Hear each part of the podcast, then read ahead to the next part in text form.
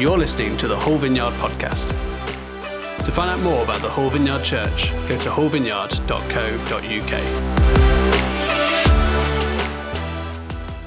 Good morning, everybody. So good to see so many of you here today.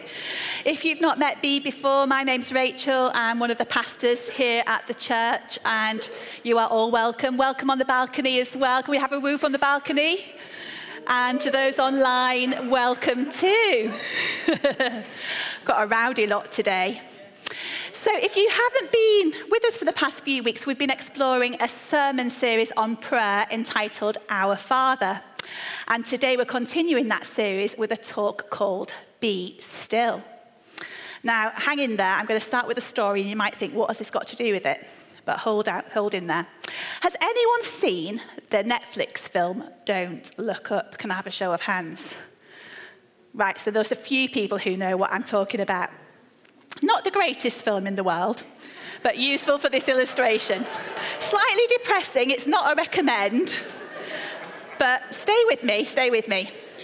So two astronomers go on a media tour to warn humankind of a comet that's hurtling towards Earth that threatens to destroy the planet. See what I mean?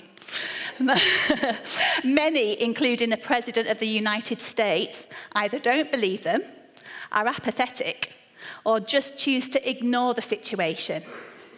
As the comet becomes visible from Earth, the astronomers and other believers form a Just Look Up campaign, hence the title of the film, in an attempt to save the planet, whilst the opposite side give the world the following instruction: don't look up.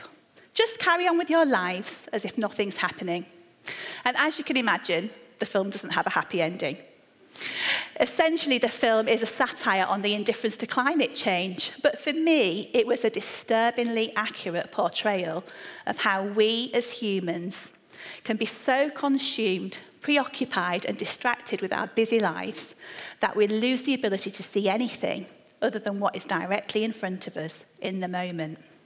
We forget to stop, to look up. This isn't primarily a talk on busyness, on how to ease our overloaded schedules, although this is a good and valuable thing to do, obviously. Throughout this month, we've been looking at prayer, and today I want to take us back to the very starting point. In these talks, and in our studies on the life of Daniel at the end of last year, we've seen that at the most basic level, prayer can be seen as talking to God, whether it's prayers of adoration, confession, petition, intercession, or simply chatting. However, it may surprise you to know that the starting point of prayer isn't, in fact, about words at all. Even the Bible verse we're focusing on today only has 8 words. It may be very short, but it contains a vitally important message to us. If you have your Bibles, you might want to turn to it. Otherwise, it's going to come up on the slide. Psalm 46, verse 10. Be still and know that I am God. So short, I'm going to say it again. Be still and know that I am God. It sounds so simple, doesn't it?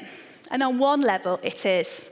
However, actually being still is so counter to the culture in which we currently live that many of us, myself included, find it a wonderful idea in theory, but incredibly tough in practice.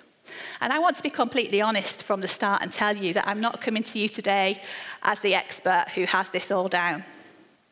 In fact, I can think of many people more qualified than me to give this talk. And during the course of this week, I think I've been challenged on perhaps every single point. It's been far from still at many points.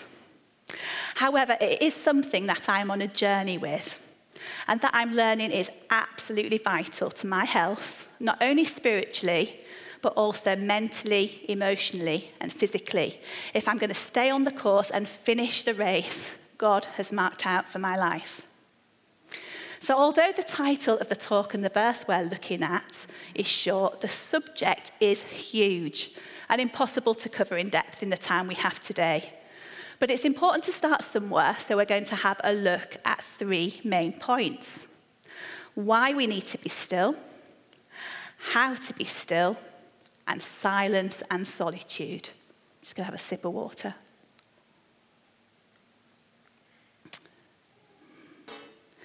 So, first of all, why do we need to be still? Firstly, we have a deep need for stillness because God created us that way. We know that for 6 days God worked, and on the seventh he rested, and that he commanded us as humans to do the same, establishing the Sabbath, which isn't a legalistic requirement as some see it, and it isn't necessarily a Sunday, but it is an invitation to regular rest and delight. Now, stillness isn't quite the same as rest, but all rest requires a degree of stillness, whether in body, being physically still, in mind, being mentally and emotionally still, or in spirit, being fully present to God. God also designed us to need sleep daily. And I don't know about you, but I can't manage to sleep unless I'm first, relatively still, at least. Even people of different faiths or no faiths at all acknowledge this need for stillness, although it might be termed differently.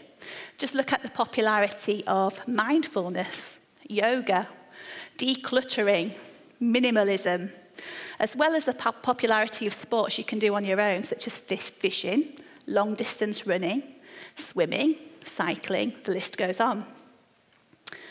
And why is the act of non-stop scrolling on your smartphone or mindlessly watching episode after episode of a TV series so tempting, do you think?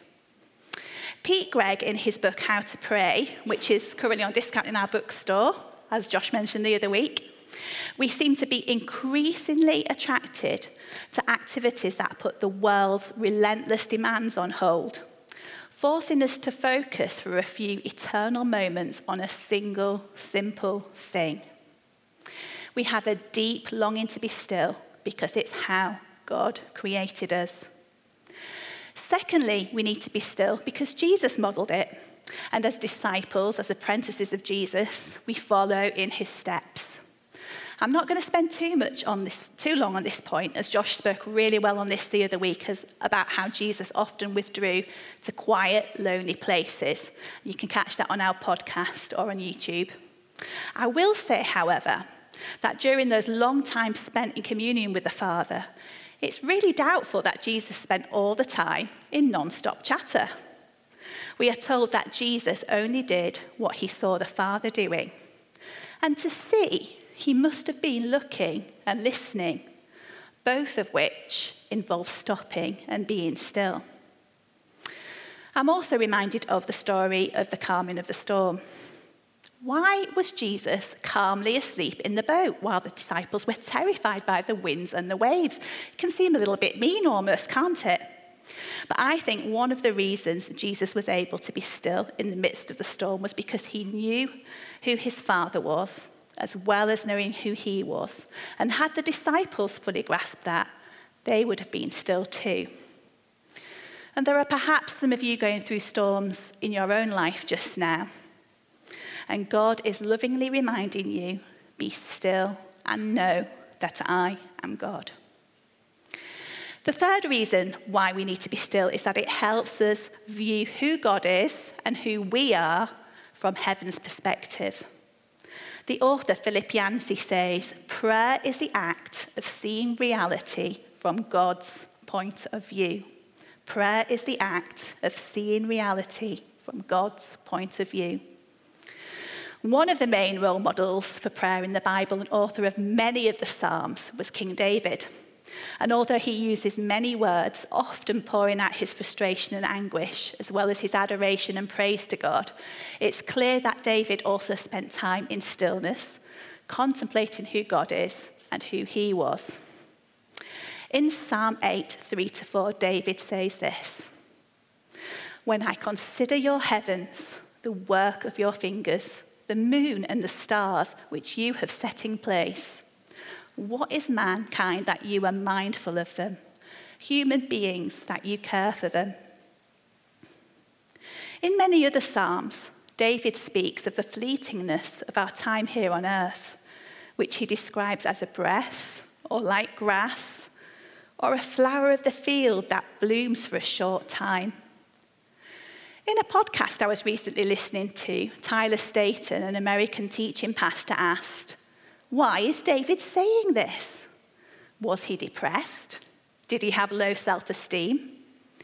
His answer was, of course, not at all.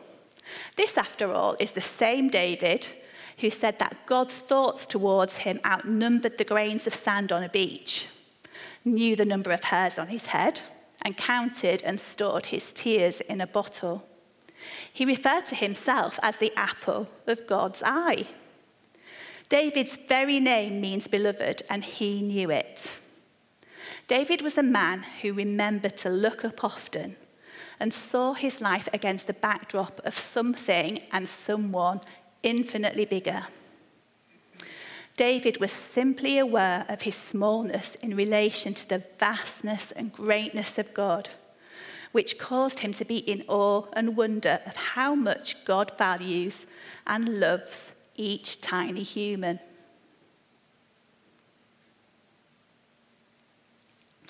When we spend time in stillness, right perspective is restored. And in the light of scientific discoveries this century, this should amaze us so much more. A few little facts here for you to blow your minds today. Our solar system is just one little neighbourhood amongst a predicted 100 billion neighbourhoods in our universe. At the moment, there are 2 Voyager spacecrafts that are cruising towards the edge of the solar system at 100,000 miles per hour. They've been doing that for over 30 years and have travelled over 9 billion miles with no end in sight. Imagine if David knew all of this. He would be even more mind-blown that despite all of this, each one of us is incredibly important and of infinite value to a God who desires relationship with us, with you. Only when you see who you really are can you see how profoundly you matter. We need to be still in order to see reality from heaven's point of view. So, having looked at why we need to be still, let's consider how to actually put it into practice. And I'm not going to give you a definitive set of instructions on this, but rather some key principles. God created each of us uniquely, and we need to find ways to practice stillness that work for us. For those of you who love a bit of alliteration, put your hands up if you love a bit of alliteration to remember things. Oh, some hands shot up straight away. I spotted those. Well, I've done my best. Being still is about stopping, seeing, and surrendering. I love this quote, again from How to Pray by Pete Greig. "The best way to start praying, therefore, is actually to stop praying, to pause, to be still, to put down your prayer list and surrender your own personal agenda. To stop talking at God long enough to focus on the wonder of who he actually is." Prayer can easily become a frenetic extension of the manic way I live too much of my life. Distracted and driven, I step into the courts of the King without modulation, without introduction, without slowing my pace or lifting my face to meet his gaze. I'm sure many of us can relate to this. I know I do. When life is busy and time is short, our prayer times can easily become just another thing on our long to-do list. And we enter it with an equally long prayer list. Now, I'm not saying that prayer lists are wrong in themselves, but if we come to God with only that, we're missing the entire point of prayer. Our Heavenly Father desires relationship with us, communion with us. Prayer isn't transactional, it is relational. We wouldn't approach any of our most important earthly relationships reeling off a list, unless it's your husband's day off and you've got some jobs for him. And he's in kids today, he's not listening to this just now. Just joking. It's no coincidence that when the disciples asked Jesus to teach them to pray, he started by acknowledging the one to whom they were praying. "Our Father in heaven, hallowed be your name." Tyler Staton says, "Prayer doesn't begin with us, it begins with God. It doesn't begin with speaking, it begins with seeing." Stopping and seeing God before we rush in with our words brings us to a posture of surrender as we recognize the one to whom we come. Somebody who is already very aware and very much in control of everything on our prayer list. Moments of stillness and moments of surrender in which we stop competing with God and resign from trying to save the planet. We recenter our priorities on the Lord and acknowledge with a sigh of relief that he is in control and we are not. And much to our surprise, the world keeps turning quite well without our help. Slowly, our scattered thoughts start to become more centered. Being still requires stopping, seeing, and surrendering. However, being still isn't the same as sitting still always. Stillness, in fact, can be active. As mentioned earlier, stopping or pausing to be still may sound simple, but it's rarely easy. Invariably, our minds rebel against any form of stillness, especially if it isn't a regular habit of ours. Our minds can be filled suddenly with every possible demand and distraction. Have you ever noticed that when we press the pause button on various gadgets, things normally stop? But when you try and press the pause button on a human being, things normally start. Sometimes we may be too wound up to find inner stillness whilst actually sitting still. And when this happens, physical exercise can help to burn off adrenaline and calm the mind. Who knows that physical exercise is just as much spiritual as anything else God created us to have exercise. It diffuses stress and brings clarity of thought. Some of you will find that you're able to engage more with God whilst outdoors and on the move. For me, I find it's both and. Physical activity can help me de-stress and calm my mind before a time of literally being still before God. A passing thought I had was that there may be a reason other than finding a solitary place that Jesus climbed mountains to pray. Maybe he needed to be active too. Whether you prefer to be physically still or active, two aspects of being still that we all need to embrace regularly that go hand in hand with being still are silence and solitude. Again, there have been whole books devoted to each of these, so we're just scratching the surface today. However, they are important to mention. What's your immediate reaction when you hear the words silence and solitude, I wonder? My guess is that some of the room will be thinking, yes, please, bliss. And all of you parents of young kids, if only. Anybody relate? Others of you will have had an immediate negative reaction and quite frankly can't think of anything worse. For some, these words might make you even feel anxious or scared. There are two main types of silence, internal and external, and one is much easier to achieve than the other. As I mentioned earlier, pressing the pause button for humans may bring external silence. However, internal silence, quieting our minds and emotions, can be a challenge. Solitude, in particular, often carries a negative connotation, mistakenly seen as being synonymous with loneliness and isolation. However, they are worlds apart, as John Mark Comer points out. Solitude is engagement. Isolation is escape. Solitude is safety. Isolation is danger. Solitude is when you set aside time to feed and water and nourish your soul. Isolation is what you crave if you neglect the former. Interesting thoughts there, aren't they? I love how Richard Foster puts it as well. Loneliness is inner emptiness. Solitude is inner fulfillment.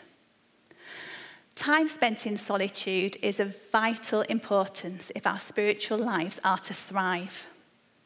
Imagine if you never spent any one-on-one time with your spouse, children, or close friends. The relationship would suffer, if not die eventually. And the same is true of our relationship with God. We need silence and solitude to have communion with God. Just as it was in silence and solitude that Jesus often communed with the Father, it's also where many of us feel most connection with God. And I'm doing a few quotes from How to Pray today, but they are so good on this subject. Pete Greig says, "Sometimes having stilled my house, I spend my entire prayer time in silence, simply enjoying God's presence without saying or doing anything. I used to worry that this wasn't real prayer, that I had somehow wasted my time. But I have come to understand that these can be some of the most beautiful times of communion. I have calmed and quietened myself. I am like a weaned child with its mother. As the psalmist says, like a weaned child, I am content." Last weekend, Andy and I enjoyed a long walk on Mapleton Beach. However, we didn't speak to each other for most of the time. No, we hadn't fallen out. You'll be pleased to know. We had both had a hectic week and needed to be quiet. It was a companionable silence, though, which is often the mark of an intimate relationship. We've been married 25 years this year. So, oh, thank you. So I wasn't expecting that, but yeah. So we were happy to walk in companionable silence. Any other people who've been married a while relate to that? We didn't need to fill it with speech in order to feel together. We're also recent empty nesters. Don't feel too sorry for us. We're doing okay. As many of you know, our youngest has just gone off to Canada for the next 5 months. And although thanks to modern technology, we can contact her every day if we want to, what we obviously miss, and with our older son too, is their presence. Sitting on the sofa watching a film together, sharing a meal, those kinds of things. Special moments often don't involve speech, but they always involve presence. How many of you really know, that your Heavenly Father wants to spend time with you like that? Enjoying intimate relationship with you where no words are needed. Just simply resting in his presence, being fully present and alive to him. And the amazing thing that I've discovered is that it's out of those times that have come massive answers to prayer without me having to say a word. That's a surprise, isn't it? It's not about us.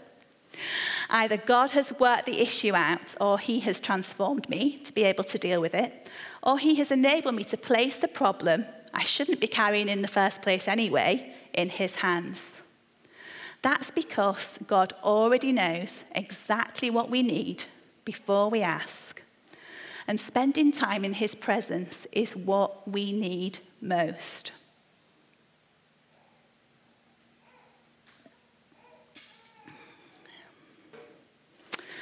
So I hope I've already shown that silence and solitude are not an unproductive waste of time. They are, in fact, profoundly missional. One of my favourite authors, who's with the Lord now, Brennan Manning, says this: "What if the time you spend in silence and solitude is when you refocus on Jesus so that you can carry his presence with you into the rest of the day with the heightened awareness that he is with you, he is for you, that he likes you, that he hears your thoughts. You start to pray in real time. You instinctively lift situations to the Lord in the actual moment that you experience them. While you were watching that distressing news report or hearing about your friend's latest crisis, you're no longer deferring all of your prayers to some later, holier moment, because your whole life is becoming that holier moment." I love that. Manning goes on to say that he feels that it's only through times of silence and solitude that we're able to obey Paul's exhortation to pray without ceasing. Pray continually. I've often wondered, thought about that, and maybe you have too. Silence and solitude are also not just a self-care retreat, as I've sometimes heard implied. In fact, what happens in that place of communion, just between you and God, ends up being for everyone. The more time we spend in his presence, the more we become like him. The more we see him in solitude and silence, the more we see him in the people we meet throughout the day. Someone who fully grasped this and modeled this throughout her life was Mother Teresa, and she said this: "We may be doing social work in the eyes of the people, but we are really contemplatives in the heart of the world. We are touching the body of Christ 24 hours. We have 24 hours in his presence." She understood that her entire day, her entire life, all of her time was in God's presence. There is much, much more we could talk about on this subject today. But I really hope and pray that this has helped you discover or rediscover this starting point of prayer.